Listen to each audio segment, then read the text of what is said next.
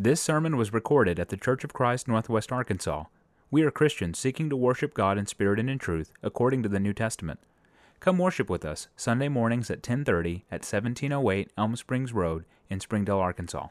It's a blessing to be here with you all this morning. Uh, I'm thankful to be gathered together, and uh, you know, I was I was thinking and, and uh, reflecting and having a conversation with someone, and and uh, I think I think it's important to know uh, I think this is uh, appropriate given the topic, even, but uh, why we get up here as, as, the men that teach at the congregation, uh, why we take on this responsibility, uh, it's because we care for all of you. We, we care for your spiritual growth, we care about your development, we love you and, and want you to have the information you need to thrive in your life as Christians. We want you to uh, you know, have life. We want you to have uh, joy and I want you to have peace. And when you're suffering, we want you to have information that will help carry you through that because as Jesus said in Matthew 7, those are the things, having his commandments and keeping his commandments during all the storms, that's what's going to build a solid foundation in our life. And so we all care very much uh, when we're, those of us that are on the schedule uh, that teach, um, we care very much about that. And, and that's our mindset when we're standing before you.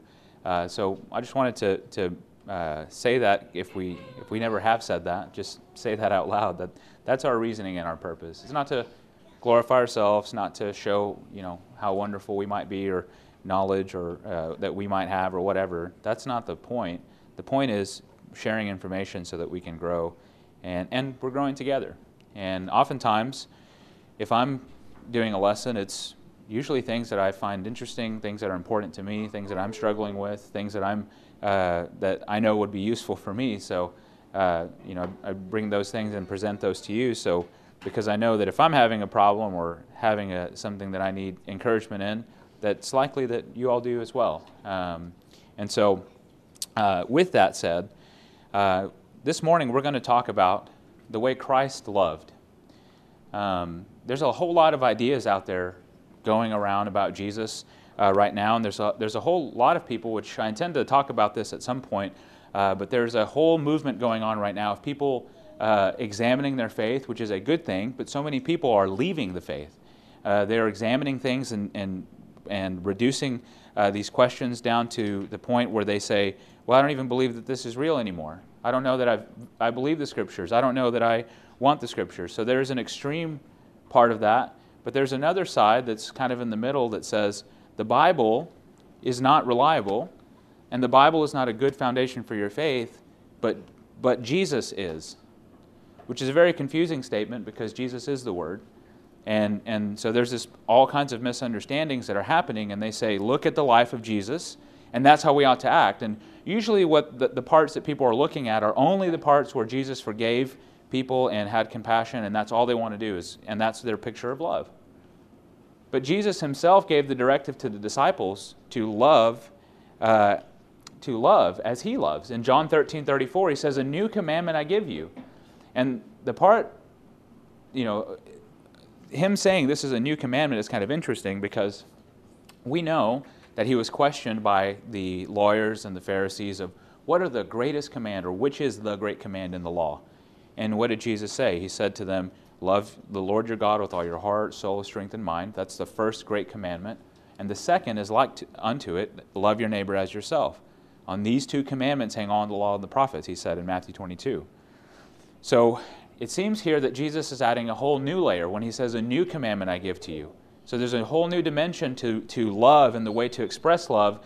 And it's not just loving your neighbor as yourself, but it's loving your brothers and sisters in Christ, your family in Christ, the way Christ is loved. He says that you love one another, because he's speaking directly to the disciples. You love one another as I have loved you, that you also love one another. So Jesus tells his disciples, pay attention to what I've done to love you and love each other in that same way. So, what are the ways that Jesus loved? You know, there's probably a, a lot of things we could talk about, but I've identified six in, in thinking through this.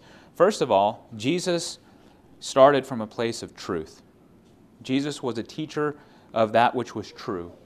Um, he brought life through teaching the truth. And in John 6 63, that's what he says. He says, It's the Spirit who gives life, the flesh profits nothing. The words that I speak to you are spirit and they are life. So Jesus understood the things that he was coming and bringing to the people His words are life, they're, they're a source of spiritual life that He gives to us. And it's something that's very powerful. And it addresses the actual needs that we have when He's dealing with teaching the truth. He's giving us the information we need, not just so that we can feel happy, not so that we can feel encouraged and inspired, but so that we can actually deal with the problem at hand. And the problem that we all have, that Jesus came to solve, is the problem of sin. In John 8 31, Jesus said to those Jews which believed on him, If you continue in my word, then you are my disciples indeed. So if you want to be a disciple of Christ, you must continue in his word. And that's what he told the Jews. He says, And you shall know the truth, and the truth shall make you free. Now, these Jews who were very prideful about their lineage and about their, their um, descendant, the, the fact that they were descendants from Abraham, they said, We're already free. What are you talking about? They answered him, We're Abraham's seed. We were never in bondage to any man. We've never been, we're not slaves. How sayest thou, you shall be made free? When Jesus clarifies and really gets to the heart of what he's talking about, the kind of freedom that he's bringing through his word, Jesus answered, Verily, verily, I say unto you, whosoever commits sin is a servant of sin. You're in, you're in bondage to sin if you are committing sin. The information he brings us is to help us break free from that, and so that we can be removed from sin, or that sin can be removed from us, rather, and that we can live free lives and have actual life, because sin leads us to death. His word is life and leads us to freedom and life. So he brings the life through teaching the truth. Now, another interesting thing to note about Jesus is that his teaching was rooted in authority from God, not in authority from humanity. Uh, Matthew 7 28 through 29. It came to pass, this is the end of the Sermon of the Mount. It came to pass when Jesus had ended these sayings, the people were astonished at his doctrine. Why? Because he taught them as one having authority and not as the scribes. The scribes were simply copying information and trying to interpret it and pass it on to the people, but they weren't really the source of the information. Jesus, rather, is. He is the source. He's the one who made the law. He's the one who gives the commandments and issues the directives. And so he can speak as an authoritative uh, person because he's the one who in- invented the whole thing. And he's the creator of all the, the, the universe. So they were astonished at the way he approached his teaching. And the reason it was so powerful is because it was rooted in the true source, that is, rooted in God not like the Pharisees, not like the scribes and the Jews. They relied on human authority. And he actually points this out earlier in the chapter. He says, Howbeit in vain do they worship me, the, the Pharisees. Why? Why was their worship vain? Why did it mean nothing and why was it empty, the worship they were bringing to God? Because they were teaching as doctrines the commandments of men. And in laying aside the commandment of God, they held to the tradition of men. We've talked about the Pharisees before and studied about them and what they were doing.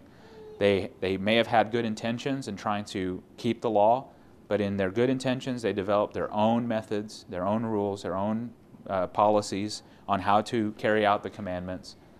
And they, they set aside the, the actual commandments of God and held more to their own opinions and more their own ideas and their, their own ideals.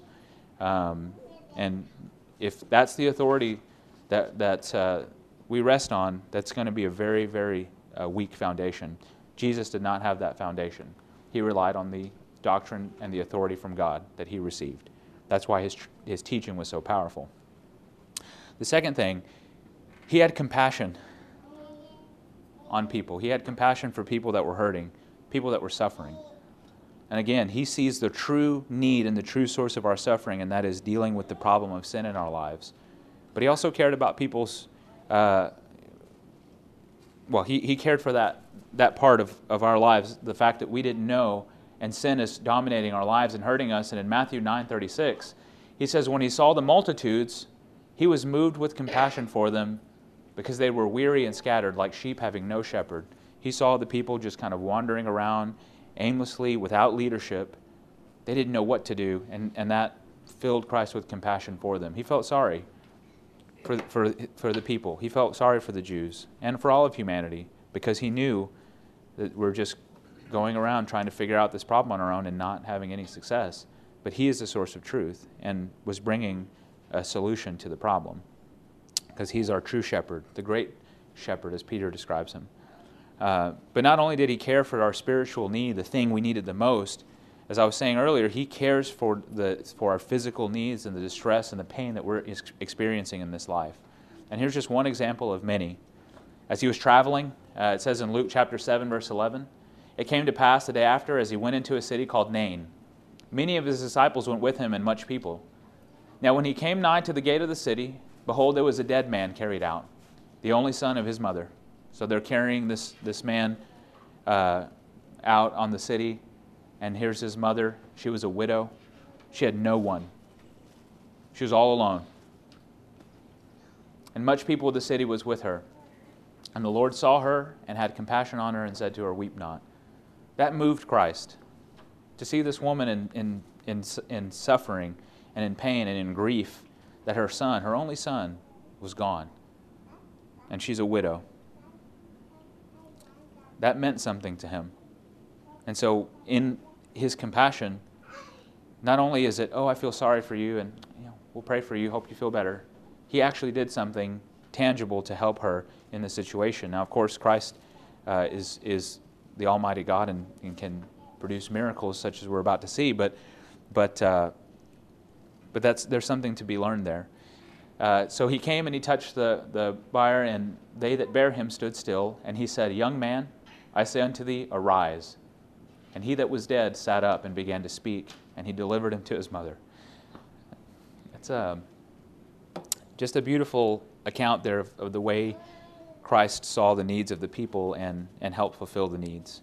Um, not only their spiritual needs, but their physical needs as well. Um, and that's something to note when you look at when he did a miracle, oftentimes it was coupled with forgiving them of their sins. So it was a total restoration of the person. Um, and it's a picture of what he intends to do for all of us um, in the resurrection. So that's beautiful. But he does that out of a place of compassion. Sometimes people want to stop there. Okay, well, he told people the truth and he came with this important message, and okay, he had compassion and he helped people who were suffering and people who were oppressed and people who were hurting. And they want to stop there. And they imagine this is their, their picture of Jesus, that he just went around doing all these kinds of things, and that was it. Never told anybody that they were wrong, never, never exposed sin. Everyone's okay. Doesn't matter what you're doing. We're all, we can all just, you know, get along. You're okay, I'm okay. Just do what you want. I'm here just to forgive, forgive you. But that's not exactly the, the case. And the scriptures bear that out. Is if you just examine the Gospels, you will see that Jesus was very much a person who cared about the truth and cared about helping people align their lives with the truth. He wasn't satisfied to just watch them be in their sins and say, well, it's okay. No, he gave them solutions and gave them directions and gave them instruction to overcome that. Um, here's a couple of examples, primarily with his disciples. He, re- he corrected and he gave them correction out of love. It wasn't because he's mean and trying to hurt their feelings and trying to, you know, uh, oppress them and make himself better than them. It's because he knew what they needed to hear and he cared about them so much that he said what needed to be said. And so there was an instance where uh, we'll see here as they're traveling, they're going to pass through Samaria. Now, if you remember the history between the Jews and the Samaritans, they hated each other. The Samaritans were half, uh, half breed Jews, and the Jews hated them and the Samaritans thought that they were uh, that they had some kind of right um, and should be included, and, and so they hated the Jews, and there was this conflict between these two people, um, and so that's a little bit of the to explain the tensions that's going on here. In Luke 9:51, it came to pass when uh, when the time was come that he should be received up, he steadfastly set his face to go to Jerusalem. And he sent messengers before his face, and they went and entered, to, entered into a village of the Samaritans to make ready for him. So on his way to Jerusalem, he's going to stop there at Samaria. And they did not receive him because his face was as though he would go to Jerusalem. They were offended. They thought, he doesn't even want to come here. He wants to just go to Jerusalem. They were offended at this. And when the disciples, James and John, saw this, so here's Jesus has his intentions. These Samaritans are misunderstanding Christ's intentions, and they said, We don't want you here. What was the disciples' response? James and John, when they saw this, that made them mad. That made them angry. How dare you? Do you not know who this is? This is the Messiah. How dare you treat him this way? And Maybe it's a natural response that they had, just frustrated that these people aren't going to welcome Christ the Messiah. But here's what they said. Here's, here's what their plan of how to deal with this. Lord, wilt thou that we command fire to come down from heaven and consume them, as Elias did? They're thinking, look at these unbelieving, ungrateful people. We should just call down fire and just destroy them, right? That's what we ought to do. But he turned and rebuked them and said, You know not what manner of spirit you are of. For the Son of Man has not come to destroy men's lives, but to save them. And they went on to another village. Jesus went on somewhere else, but he corrected the anger that his disciples were feeling. That their emotions were letting their, their they were letting their emotions take over their, their, uh, their will and their heart and their spirit and making them into an evil spirit and saying, let's just kill all these people. Let's just destroy all these people. But Jesus said, You don't know what you're talking about. And he rebuked them for this. Um, he's not come to destroy men's lives, but to save them. He really wanted them to be corrected in their thinking and understand Christ is coming to save and restore people. Um, and and he was he was very patient with people, and he wanted his disciples to understand that. Uh, this happened in another instance with Peter, when he was led by a human perspective and looking only at the human side of things, and not understanding what was at play in the bigger picture that was going on. He tried to stop Jesus from being crucified. At least that's what he intended in his mind. In Matthew 16 21, from that time forth began Jesus to show his disciples how he must go into Jerusalem and suffer many things of the elders and chief priests and scribes, and be killed and be raised again the third day.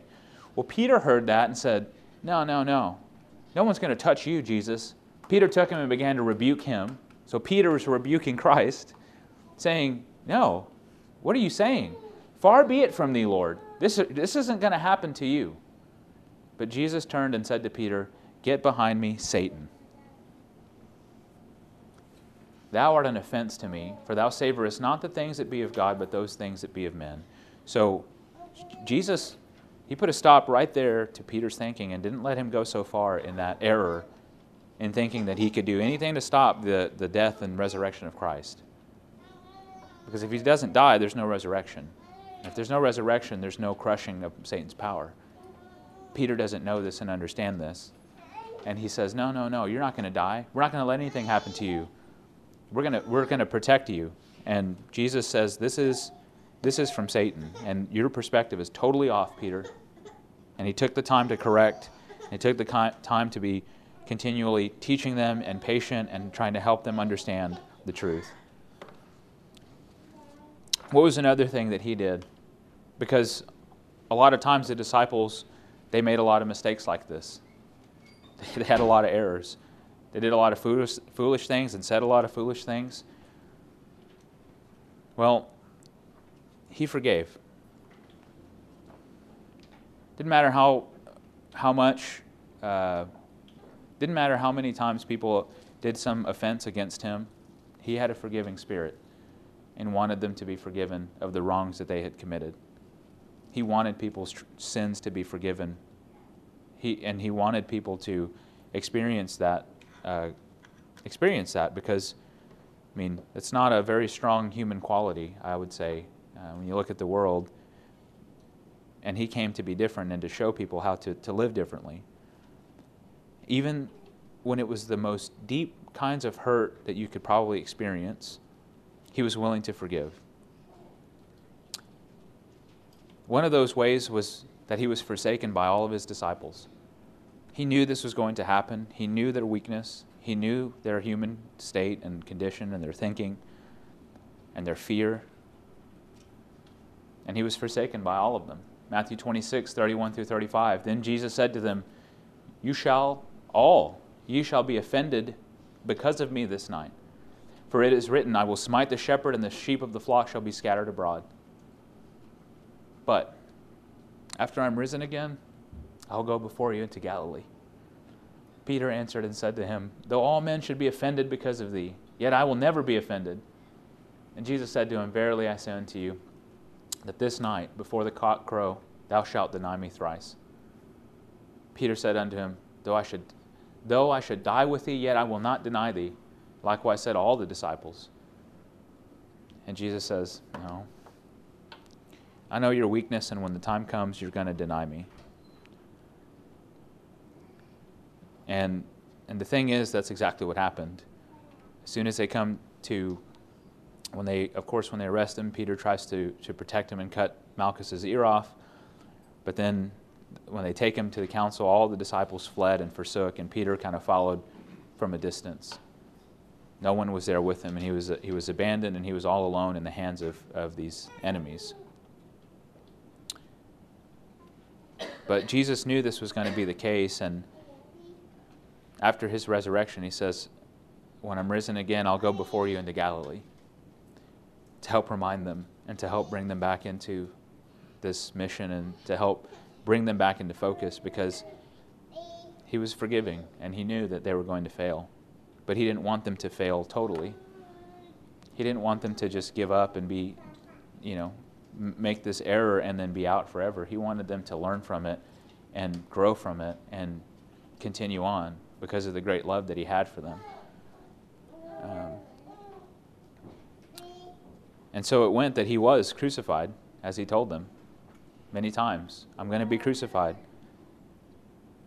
But that's not the end. I'm going to be crucified. They didn't understand that, but, but he was. He was brutally killed at the hands of the Romans, at the urging of the Jews who hated him and said, this, We have no king but Caesar. And to show you the, the level of forgiveness that Jesus had and the attitude and the mindset he had and how clearly he saw the problem and understood our needs and our failures, as he hangs there dying and bleeding on the cross, Then said Jesus, Father, forgive them, for they know not what they do.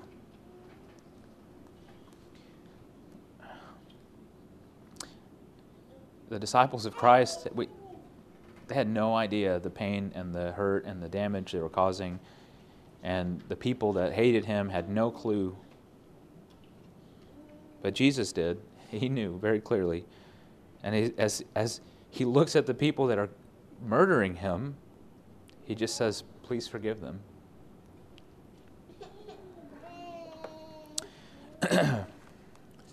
because that's what people really needed the most. And again, he saw through his compassion, through his love, through his dedication to teaching people what is reality, what is truth, he came to be a servant to all. And leading up to this of, of this point of him dying and being resurrected, he teaches his disciples to be servants to one another because he was a servant to all. In fact, he said in Matthew 20, 26 to 28, even as the Son of Man came not to be ministered to, but to minister and to give his life a ransom for many. The purpose of Jesus was coming into this world not to be served, not to be some great king, not to be some great teacher so he could be lauded and, and become this celebrity among the Jews and this great powerful king in the world. No, but a humble, lowly servant that ultimately was here to give up his life and die. That's what his purpose was. And he's trying to get this in the minds of his disciples. So, leading up to his resurrection, they have, uh, they have the, the communion, and he institutes the communion, and they're there after the supper. And it says this in John 13. So, after he had washed, so, so he goes and he takes this garment and he, he, he puts this garment upon himself and he fills this basin with water and he gathers his disciples and he washes their feet one by one, taking time to wash all their feet including Judas, the betrayer. And it says, after he washed their feet, after he washed their feet and had taken his garment, and he was sat down, he said to them, Know you what I have done unto you? Do you understand? He asks, he's asking his disciples, Do you understand what I did? You call me Master and Lord, and you say, Well, for so I am.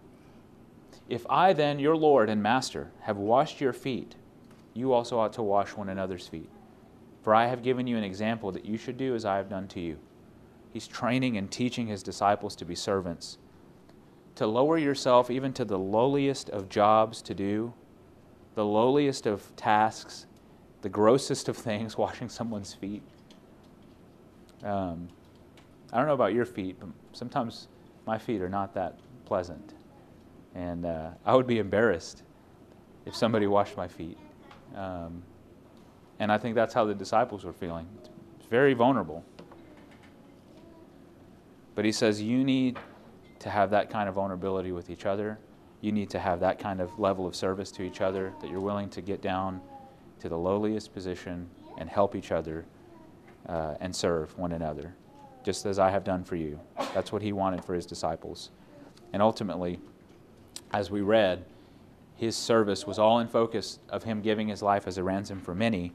And we read uh, in the scriptures that this was the greatest example that he could give us of how to love one another. John 10, 10 to 11. The, the thief cometh not but for to steal and to kill and to destroy. Speaking of Satan, but I am come that they may have life and that they may have it more abundantly. I am the good shepherd. The good shepherd gives his life for the sheep. Satan wanted to take people's lives and consume it for himself. Jesus wanted to give his life so that, so that we could have life ourselves. John 15, he says, repeating this commandment that we started with, that you love one another as I have loved you. Greater love hath no man than this, that a man lay down his life for his friends. And Jesus had such great love for his disciples and for the people that would become his disciples that he laid down his life. These are the six things that, that Jesus did in teaching his disciples how to love. And there's so much for us to learn in this, in this example. And if we truly are disciples of Christ, this directive wasn't just to those men that he, those men and women that were with him as he traveled around and he was training and teaching them. This is for you and for me. If we're disciples of Jesus, this is the exact model that we need to follow and understand. This is what we need to know about who Jesus was, what he did, and why he did it. And do those very things and reflect Christ in our life. So, how can we carry out this commandment? Loving one another as Christ has loved us? Well, I think do those very things that Jesus himself did for the people around him. We should bring life to people through the Word of God bring life to people, bring freedom through teaching and sharing the scriptures, the Word of God. That's the source.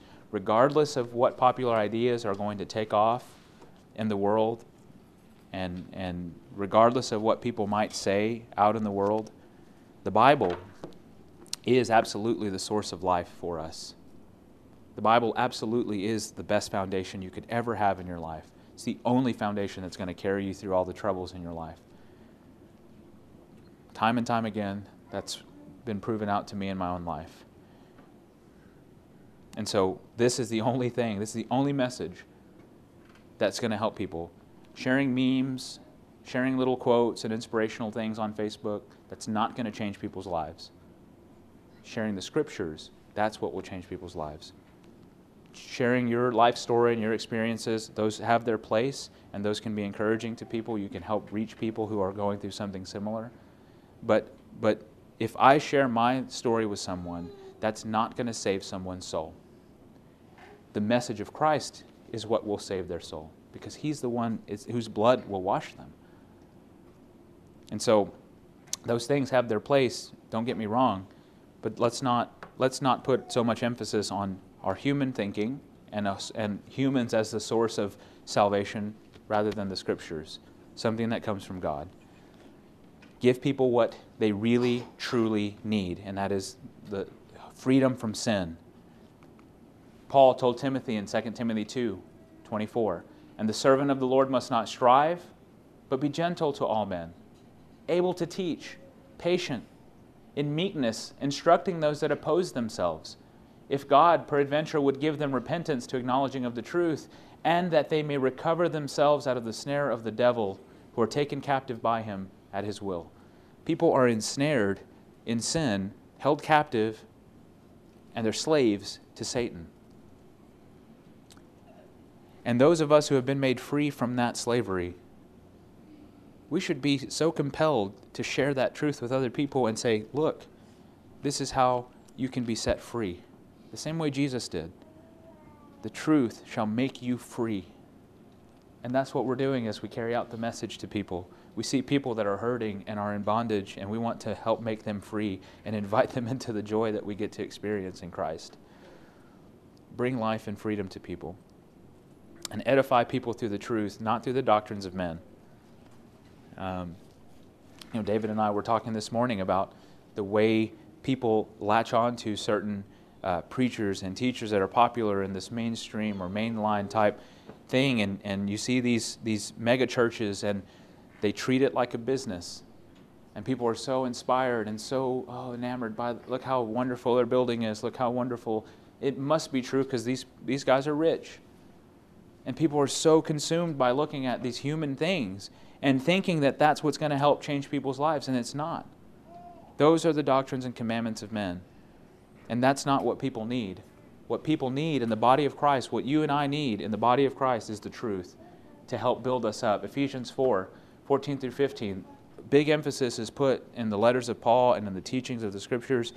For the church, we need to edify and build each other up that we henceforth be no more children, tossed to and fro and carried about with every wind of doctrine by the sleight of men and cunning craftiness, whereby they lay in wait to deceive.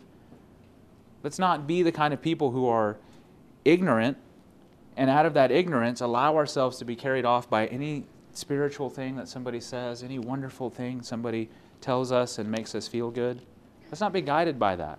Let's be guided by the scriptures the solid foundation that's going to anchor us to reality, that's going to help us see things clearly, going to help us see our own problems clearly, and how to help other people clearly.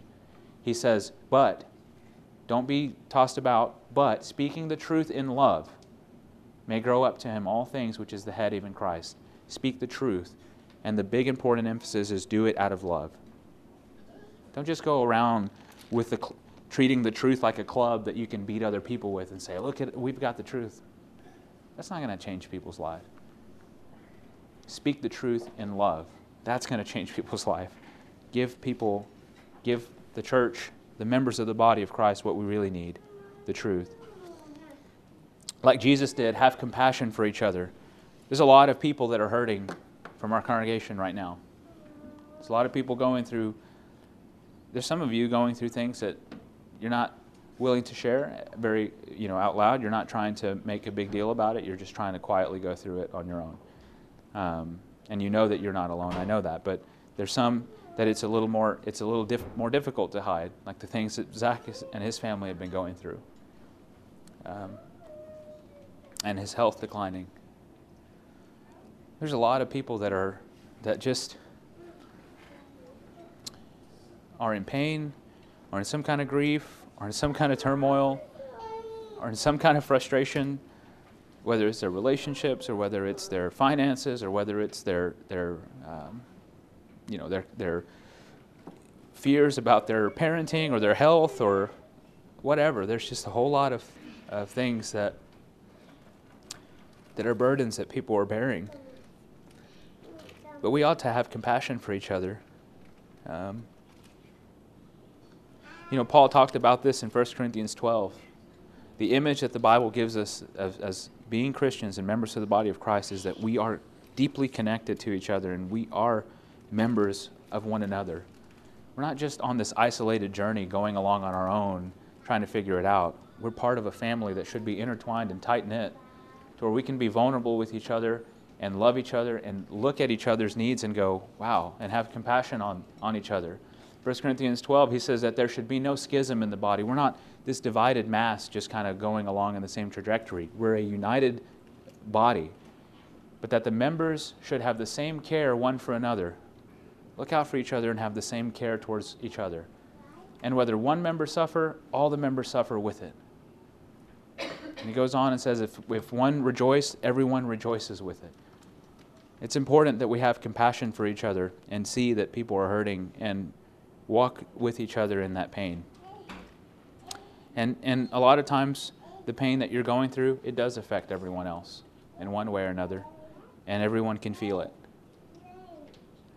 And what you need to know is that we're here for you, and you're not suffering alone.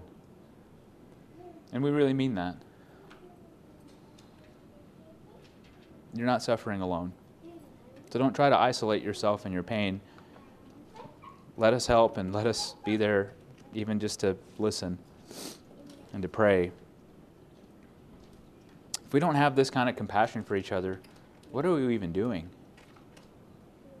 If we don't have that level of care and interest in each other's lives, we're spinning our wheels, we're wasting our time. John says in John 3:17, "But whoso has this world good and sees his brother have need and shuts up his bowels of compassion from him, how can the love of God dwell in that person?"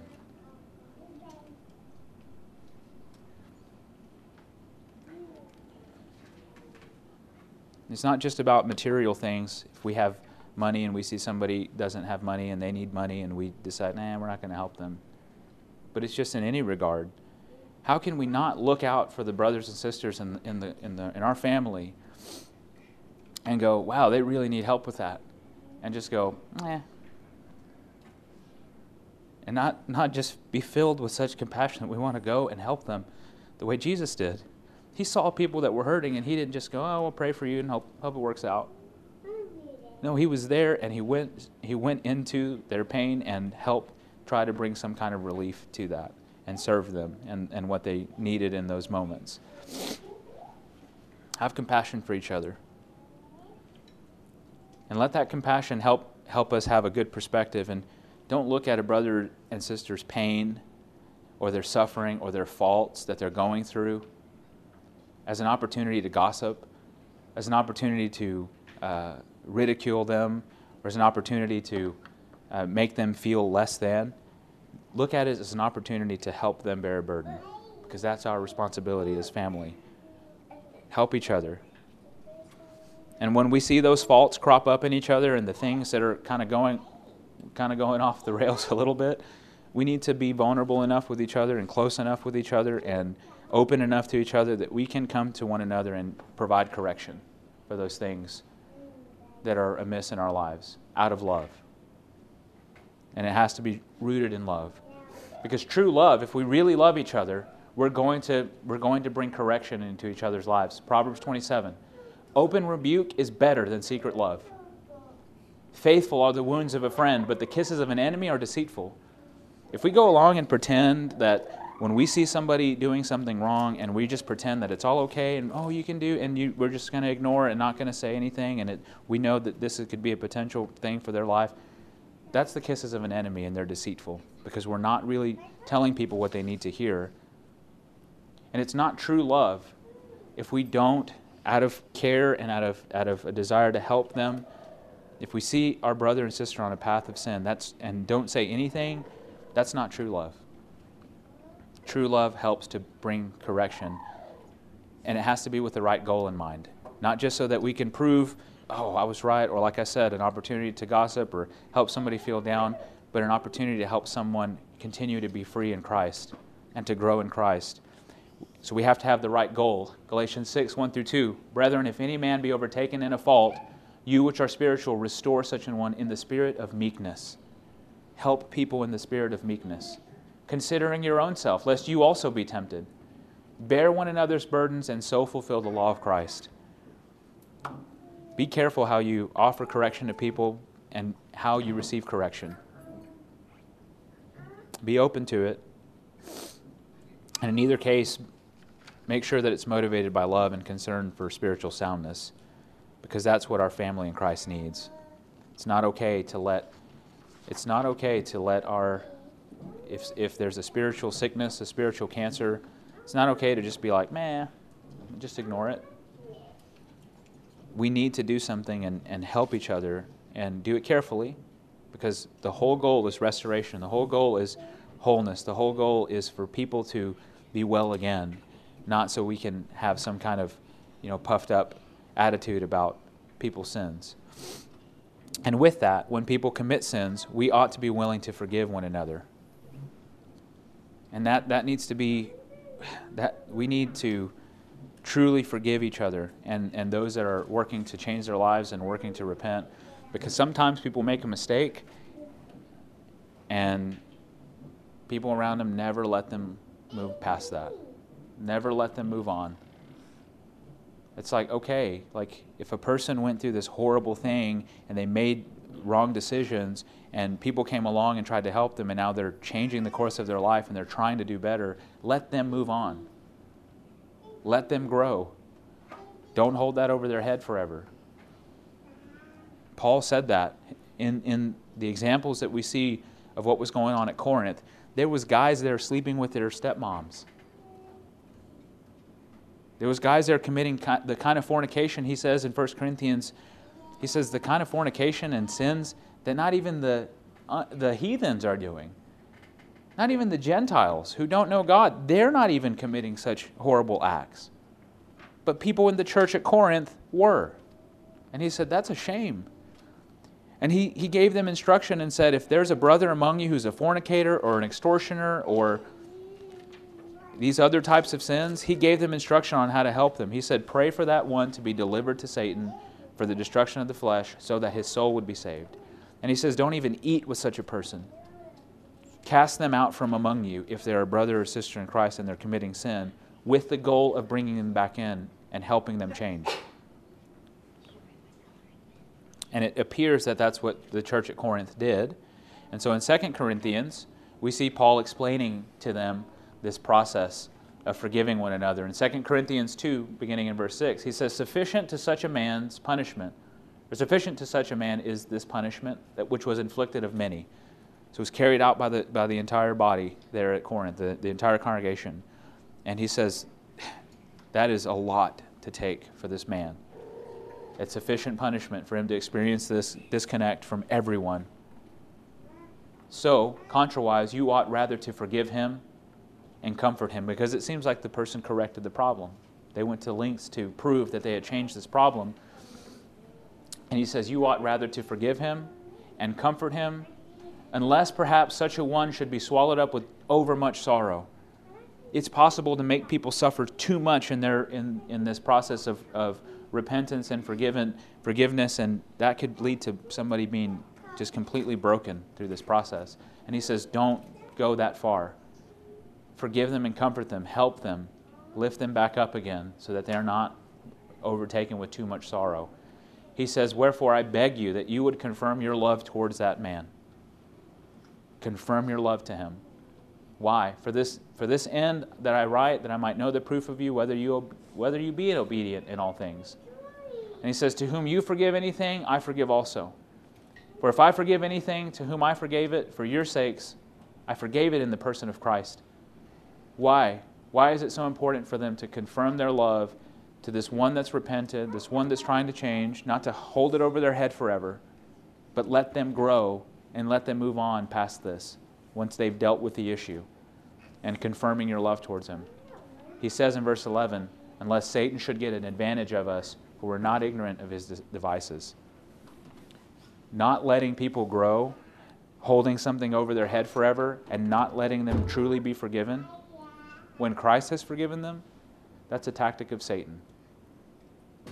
And that will produce bitterness, that will produce resentment, and that will destroy the body of Christ. We have to do our best to forgive people who are forgiven. And if we forgive someone, we mean it. And let them move on. Ephesians 4 31 through 32. Let all bitterness and wrath and anger and clamor and evil speaking be put away from you with all malice. We ought to be very diligent. And with all malice, we, we should hate those things so much that we put them away bitterness and wrath and anger and clamor and evil speaking. They should have no part of us and, and who we are and what we're about. But instead, be ye kind to one another, tender hearted, forgiving one another, even as God, for Christ's sake, hath forgiven you remember that example of Jesus and forgive as he forgave. Even if it's something that someone has done to hurt you, do your best to, to have compassion and understanding that they may have done it in total ignorance and forgive them and ask for God to forgive them. We should do these things and we should care so much about each other that we just are looking out as, as servants the way Jesus was a servant. Galatians 3 or 5:13 For you brethren have been called to liberty. You've been called into freedom.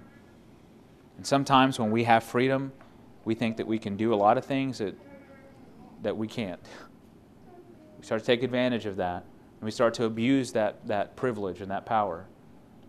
He says, We've been called into spiritual freedom. Don't use that liberty for an occasion to the flesh to look out for your needs and get what you want and take advantage of people. But he says, you know what? By love, because of love, serve each other. Don't be a person who looks to, to having this spiritual freedom and this forgiveness as a way to get something for yourself. Look at it as a way to be able to help and give other people what they need. 1 Corinthians 10:33 Paul's life was an example of this and he says, "Even as I please all men in all things, not looking for my own profit, but the profit of many that they may be saved." Paul's mindset was not, "What can I get out of this?" It was, "What can other people get out of this?" And the whole goal was so that they could be saved. And so our service should be toward each other in that, in that mindset. We're serving each other with the goal of each other's salvation, of each other's liberty, of each other's uh, restoration and others' suffering. And it's not just about us when we're part of a family and a part of a body, it's about each other. And we should care so deeply about each other that we're willing to give up our own selves on behalf of each other. And we often imagine that we, we, we might, our mind might go to, oh, if somebody came in and they had a gun, I'm going to stand in front of them and take the bullet for other people. And we should have that kind of, uh, that kind of valor, I think. We should have that kind of dedication to protect other people and our families and our family in Christ. But it's much more than that. It's not just in the moments of danger, and we're constantly in the danger of sin. And the roaring lion walks about who, whom he may devour. But oftentimes we don't stand in front of the lion for, for other people. Oftentimes in the day to day life, we just kind of go on and we forget about people and we, we're just, we're not giving up our lives for each other. But Jesus said that that's what we ought to do. That's the example he gave us. 1 John 3:16 Hereby we perceive the love of God because he laid down his life for us and we ought to lay down our lives for the brethren. That could mean death, but it, I think, more often than not, it just means giving up our own selves and our own attention to ourselves and our own. Not that we shouldn't take care of ourselves, it's not what I mean, but stop being so self centered and start being others centered. Start looking out for other people. John 15, 12 through 13, this is my commandment that you love one another as I have loved you. Greater love hath no man than this, that a man lay down his life for his friends. Paul talked about this this is the attitude that Paul had of laying down his own life on behalf of other people, and he did it in service. He did it by giving his all. He was all in and helping other people be saved. And he expressed it this way in 2 Corinthians 12:15. And I will very gladly spend and be spent for you. That's how we can lay down our lives for each other. There's another example. Paul commended Aquila and Priscilla, who were faithful servants and helped labor with him. And he says, They have laid down their own neck on my behalf. And we can go that far and help our family out in Christ and be that have that kind of relationship and love for each other. Be willing to lay down your life for one another. Sometimes that means giving up opinions. Sometimes that means giving up our preferences. Sometimes that means uh, going out of our way to do something for someone, taking on an inconvenience spending a little extra time when you're tired and you're weary, taking the time to do it anyway, or getting up a little earlier and taking that burden on so that we can help ease the burdens of others. That's how we can lay down our lives for each other. Because ultimately, this is all a reflection of our love for God. How we treat each other is a picture of if we love God and how we love God. Because Jesus did these things, gives life and the truth, he had compassion, he gave correction, he forgave people, he was a servant, and he laid down his life. And this is the exact thing that he wants us to embody because it's a reflection, again, of our love for God. 1 John 3 10 through 11. In this, the children of God are known how do you know if people are a child of God or not? In this, the children of God are known, are made manifest, and the children of the devil. Here's how we can decipher between the two. And here's a litmus test for ourselves. How do I know if I'm a servant of God or a servant of the devil? Whoever does not righteousness is not of God, neither he that loveth his brother. If we're not doing righteousness and we don't love our brothers and sisters in Christ, John says that that puts us in the category of being children of the devil. For this is the message you heard from the beginning that we should love one another. So if we are faithful to the commandment of God and we say, okay, He said to love one another, I'm going to obey that commandment, and I'm going to truly love one another, you're doing these two things that He asked us to do. That makes us children of God. That makes us children of righteousness because we're submitting ourselves to God's will and we're doing it from the heart, not just because we've been commanded, because, but because we want to do those things. And that's a reflection of our love for God. He says in, in 1 John 4, he says, If a man cannot love his brother who he has seen, how can he love God who he has not seen? That's a good question. If we're here with each other today, right now, in this life, and we can't do the things that Christ did and the ways that he served us, we can't do that for each other in this life, I mean, how is it possible for us to say that we love God? We haven't even seen him. We have seen each other. So we need to carry out and embody these things in our life for one another. And, and if we do this, if we do this for each other, it will make such, such an amazing impact in our lives. But it's, it's going to make to where people cannot help but see the growth that's happening and, and the changes in you and the relationships that we have. And, and I want to commend us because I think that we, we definitely are on our way to being this even more and more, like all the time, being this kind of people and abounding in these things. And I, I'm so proud of that. And I'm so happy to, uh, about that. The trajectory that we're on together as a congregation is, is wonderful. And it's a tremendous blessing in our lives. Uh, but one last thing that Jesus said about this as we come back to where we started in John 13 34. He says, A new commandment I give you, that you love one another as I have loved you, that you also love one another. And what's the outcome? By this shall all men know that you are my disciples if you love one another. You truly want to be a disciple of Christ? You truly want to show people that you're a disciple of Christ?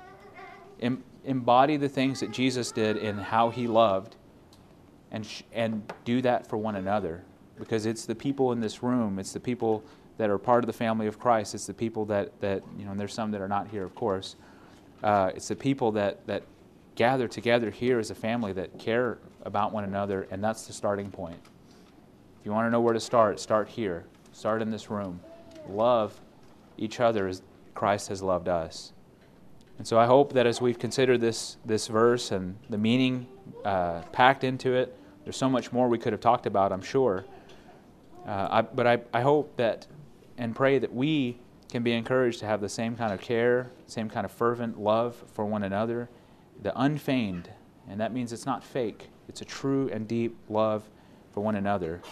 I hope that we can exemplify that more and more. Because how can we expect to love God if we're not able to love His children? Uh, I commend the lesson to you this morning, and I pray that if you're here today and you're hearing um, this and it's convicting, and there's things about this that are convicting to me. And if you feel like you need the prayers of the family of Christ, you, you feel you need to be uplifted, we're here with compassion to receive you, to help you, to pray with you, uh, pray with you to the Father, and are here ongoing as a resource for you to grow and thrive in your life. And we truly, truly mean that. So don't hesitate to come forward uh, here in a moment. And if you're new to these ideas and these principles and the teaching of the Scriptures, the starting point for us to abide in Christ and to be in Him is to hear His commandments. And, and one of those commandments is to truly be free from our sins, we must be baptized into Christ.